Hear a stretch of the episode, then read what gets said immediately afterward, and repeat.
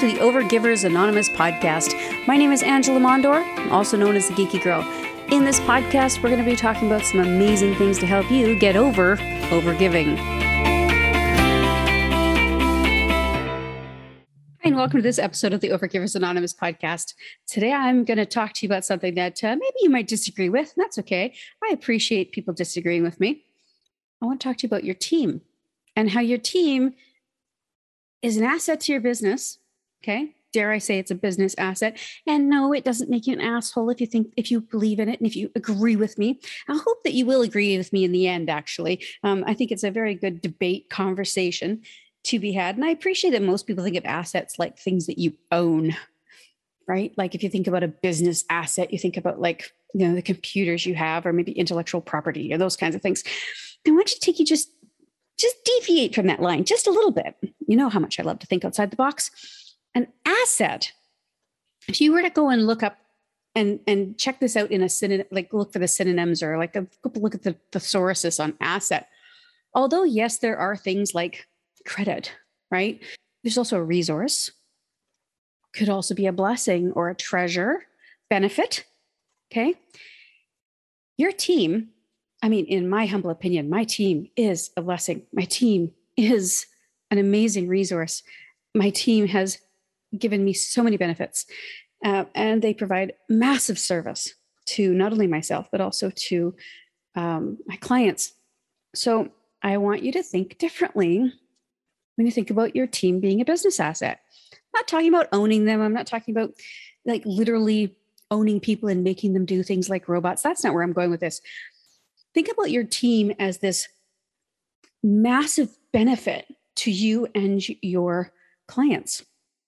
And then I would hope that, you know, you're also hoping that you could be a massive benefit to your team as well. So let's dive in, shall we? When you think about your team and how you can make sure that your team is in fact a fantastic asset for your business, I want you to think about something. People think about having a team and they say, oh my gosh, like I waste so much time and money on my team.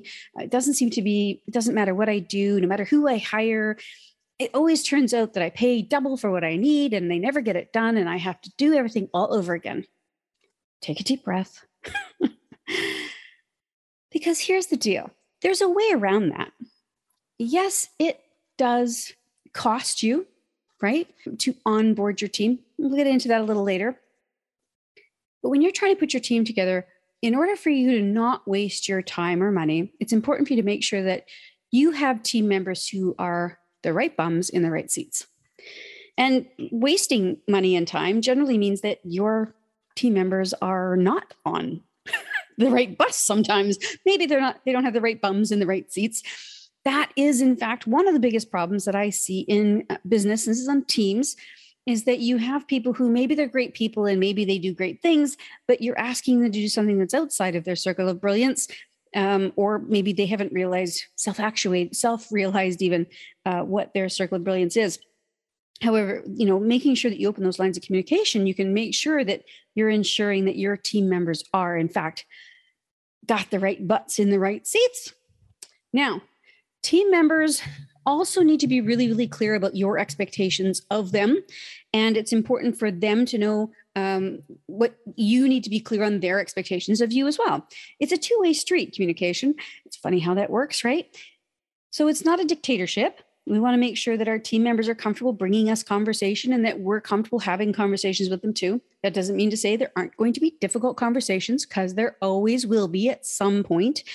You know, you step over their boundaries, they step over yours. It happens in business and in relationships as a whole, but it's important to address that before it becomes an elephant in the room.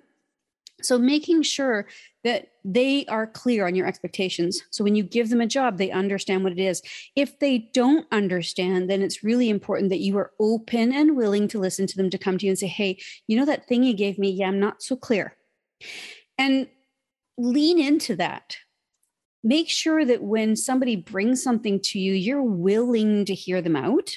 Sometimes what happens is you think you've been clear and you've given something to a team member and the team member bounces back and says X, Y, Z. And you're like, but I already told them that. Like, how could they not get it? It's a time for pause. So in Stephen Covey's 7 Habits, one of those habits is seek first to understand before being understood. It's a total mouthful, I get it. I should think about that. Well, let's just walk through that slowly. Seek first to understand before being understood. So if a team member comes to me and they're like, I don't quite get this. What did you give me? My job, in my opinion, is to understand their perspective first before I try to get them to understand where I'm coming from, before I try to get them to understand what I'm saying. I want to hear them first.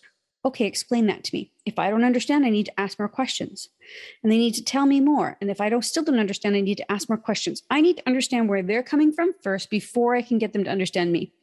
And here's what that looks like.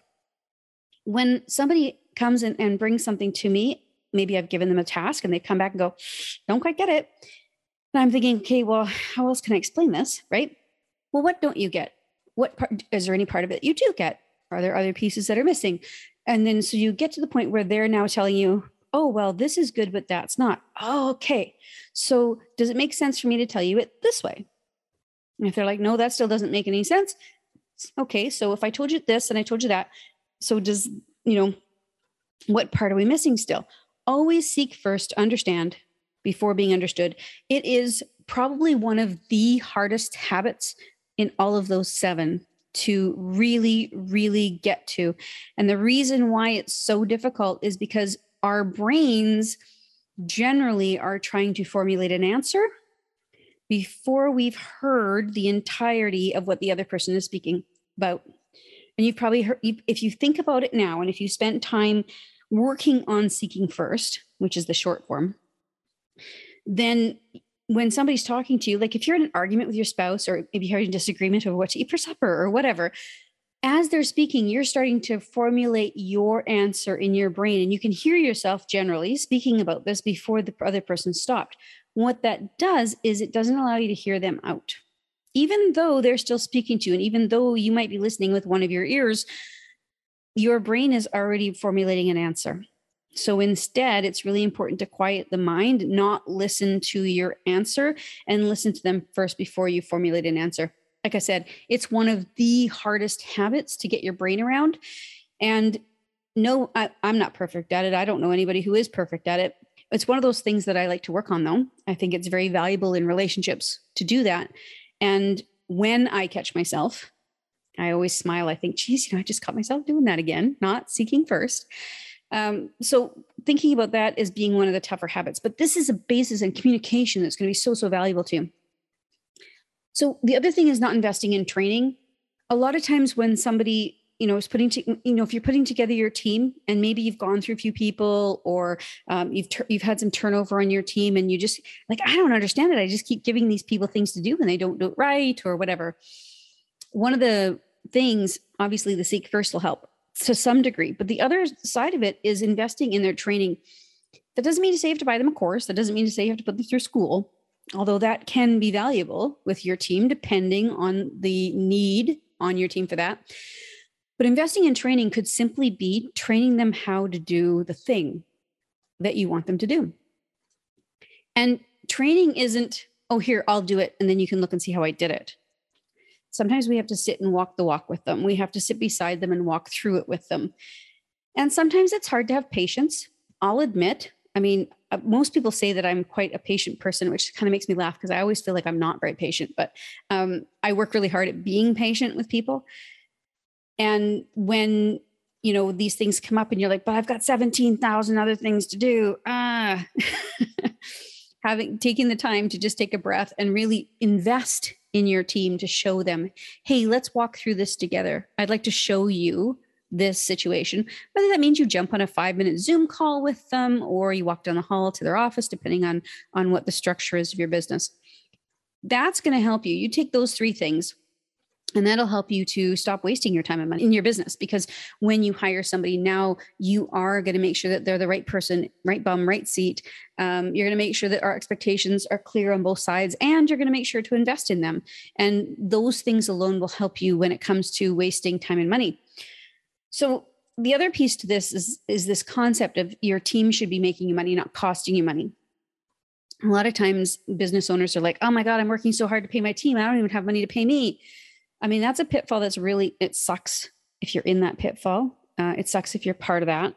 I encourage you to take a few steps back and really, really invest in looking at your finances. I'm going to talk to you about being a CEO in a bit. And part of that is being able to step back and see the whole. But when you are looking at your team and you are constantly pay for your team, but your business isn't making money to recoup the costs of paying for your team, there could be an issue.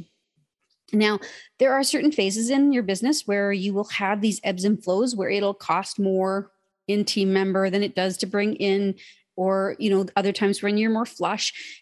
It depends on what you're working on and what you're growing. Okay. So there are times when you will be expending more money than you're making, but it depends on what you're doing. It shouldn't be a lifestyle. Okay. Like your team should actually help you make money. So it does cost you to onboard your team. So this is one of those ebb and flow moments. So you bring somebody new on your team and you are going to need to spend time with them. So there is going to be an outlay of time. Time is money. So there's going to be this extra time that you're going to spend with your team members to make sure that they're onboarded. Of course, if anytime your team member, even if they're working for the company, but they change roles, you're going to onboard them to the new role. There are some times when that's going to be the case. Now, when you do get your business set up properly and you have processes and procedures and you've got a system that you can walk your new team members into, it will cost less for you to onboard new people and to onboard people into new roles, simply because you have that support system to be able to say, here's how we do things. Here's a direct line of A, B, and C in order to get you all the way down to X, Y, and Z so that you can put this together and make it easier on yourself to onboard team. So if you don't have processes and procedures and systems in place right now, it could cost more to onboard those people, but that doesn't mean to say it's not valuable. Once you get that processes and procedures and systems in place, it will take less time, but still it'll take time. Okay. It's still going to take money and time to onboard new team members. That's just the truth of it. You ask any business owner, whether they're running a McDonald's or whether they're running a multi-billion-dollar car company, it doesn't matter. Regardless of who you're onboarding, there's always going to cost money in onboarding. So this is why team turnover is really so financially draining on a business. So treating your team like a business asset, treating them like the gift that they are, treating them like people who you want to grow your business with, and not having such a high turnover is going to help you to become much more financially secure inside your business, of course, and bring your profits up as well, because you're not going to be having that high turnover for team members. Now, micromanaging your team is one of those ways where you're really going to lose money. This is going to maybe you have a fantastic team. Maybe you have an amazing team that does all kinds of really great things inside the business. And it's just that for some reason, you just can't let them go do their thing. And you constantly have to check in on them. Well, you're wasting time and you're wasting money, and you're not allowing your team to make you money. And you are in fact causing your team to cost money. When you are micromanaging people, not only are you paying them to do the work, but then you're going to spend valuable time redoing their work.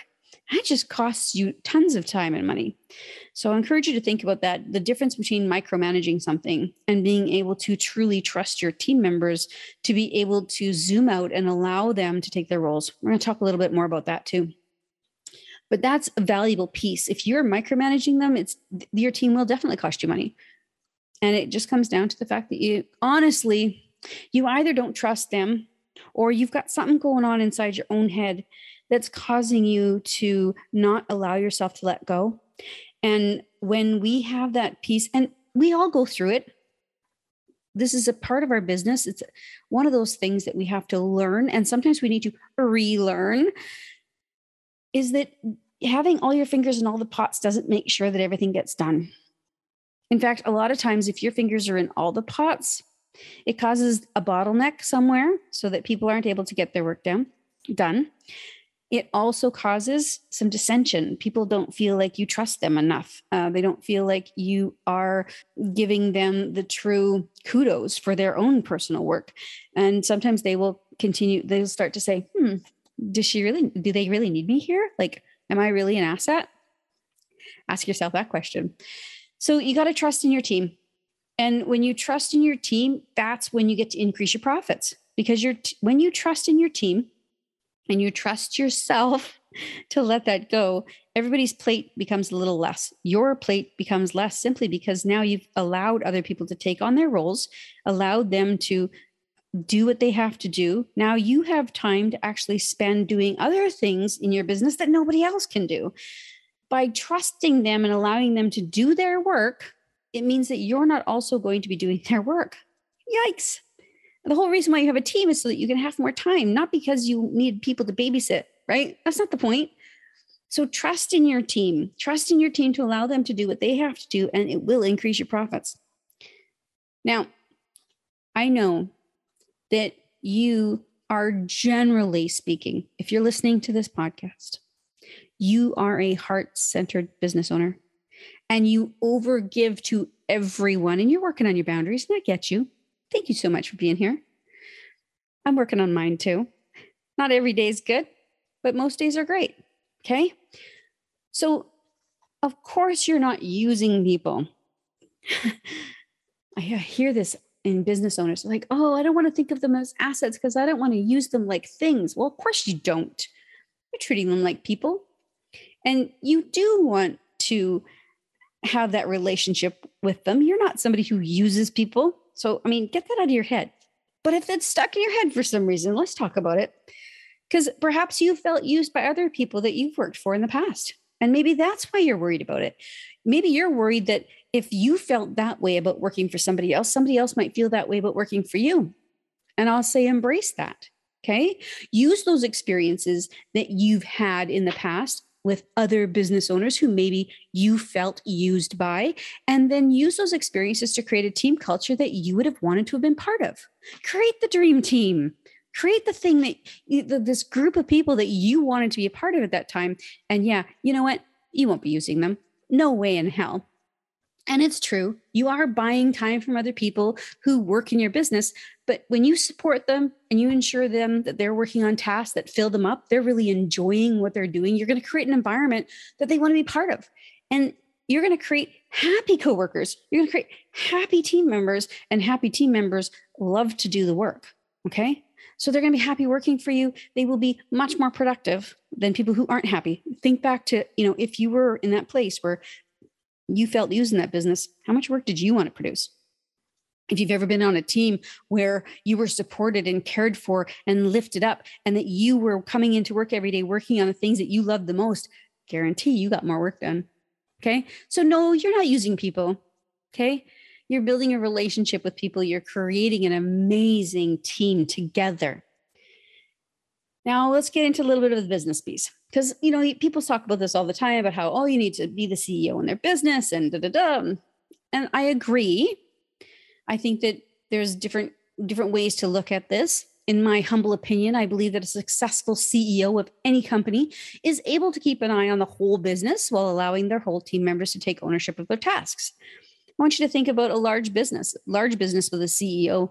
They're not, so I'm going to use what I know best. The automotive industry is something I spent a lot of time in. So the CEO of an automotive industry business isn't going to be worried about whether or not the wash bay guy is, vacuuming out that car exactly the way it's supposed to be, because the CEO knows they have other people in the chain to make sure that that gets looked after. And they believe in their team members to be able to train and to look after and support the wash bay person so that they're getting their best training and they're being able to be creating their best job and do their best job so that the clients are happy. So that's what I see when I think about a CEO, somebody who I can look up to. Sometimes we think of CEOs, and I know I used to years ago too. I used to think of CEO and think, oh God, they're so full of themselves, and oh, they're, generally boys club, blah, blah, blah. And then I got a chance to really look at the concept of a CEO and what did a CEO do? And if I was to be a CEO, what would the best CEO I would want to be? And it is this, it's literally to be able to support the people who are supporting the people who are supporting the people who are looking after the work. Now in our businesses, as small as they are, typically we're looking after the people who are doing the things. There's not so many layers between us and our team. And we have more of a a hands-on approach, so to speak. That doesn't mean to say that we have to have our hands in the pot, though. We don't have to know exactly all the little ins and outs, but it's important for us to keep an eye on the entire business as a whole. I also believe that a CEO is there to provide stability for your team so that they can learn to trust you. Ensure that they know that you have their backs and that you're willing to provide them with what they need to be successful in their roles. To be open to hearing from the people inside the roles inside your business so that you can support them and create and grow with them. Now, when your team trusts you to have their back, when you've conveyed this and when you've not only said it, but you've also backed it up with your actions, then they're going to give you all their support in return. It's the most beautiful relationship in business that I have ever witnessed. And I've run many teams, not just my own in my business, but I've also run business. I've run teams in corporate situations as well. And I can guarantee you that every single time that I have built a team based on trust, based on having my team members' backs, they were all, and they are, my team's amazing. They are able and willing to provide their contributions to the business in such a massive way, and ensuring that they understand that their contributions are valuable, important, and that when the business is more successful, they will also become more successful as well. Once this happens, if you've never been part of it, if you've never been in a team like that, I'm sorry, I really am. But if you think, oh my gosh, that's not possible, it can't happen, I can tell you, I've created so many teams just like that. It is not only possible, it's probable. Okay. So let's talk about maybe a couple different things that'll help you to be able to get to the side where you can create a team like that. The number one thing I want you to think about is your business isn't the cookie cutter version of everything else that everybody else has. So when you think about, oh, what is a CEO? You don't have to be a CEO like Elon Musk. You don't have to be a CEO like, I don't know, like any of those people you see in social media or online about who those CEOs are, that maybe you're thinking about CEOs that do bad things. You don't have to be that CEO. And maybe you've never been a part of a company culture that was amazing, but that doesn't mean to say that your company culture has to be like that. Your version of your company culture, your version of the type of team you want to build, your version of the type of CEO that you want to be is all up for debate. You don't have to be like me. You don't have to be like the other person who's running their business two streets down from you. It's your business, and that's the most beautiful part. So the truth is that it's more important than ever for you to connect to your own values, your experiences, create the type of company that'll work best for you. When you do that, when you do connect to yourself and you understand what are your no-goes, what are the things that you value the most, and you start to build your business. Okay, notice I said business first. When you start to build your business around those things, then start to think about bringing in team members. Now you will start to attract the right people into your team that also believe in your values and enjoy what you've built as a company culture. And now you can work together to be successful. Work together to be successful. So I'll leave you with this. Remember that this habit, although the most difficult, in my humble opinion, the seek first to understand before being understood, is one of those things that's going to help you build your trust, your communication, and allow you to be able to ensure that everybody on your team has what they need so that you can understand what they need before you tell them what you need. That you need to understand what is your truth so that you can build the version of company culture that you want to have in a business, that you can build a team that supports you and who lives and breathes and succeeds inside the type of company that you want to build, and that you become the CEO. You are the guiding light inside that organization. You be the person that everybody wants to follow. I hope you have a fantastic week, and I'll talk to you next week. Thank you so much for listening to the Overgivers Anonymous podcast. Your support means the world to me. You can find show notes for this episode and other goodies at overgiversanonymous.ca. And if you enjoyed this episode or you enjoyed the podcast in general, why not join us in the Overgivers Anonymous Facebook group, where you can connect with overgivers from all over the world. Head on over to geekygirl.ca/group.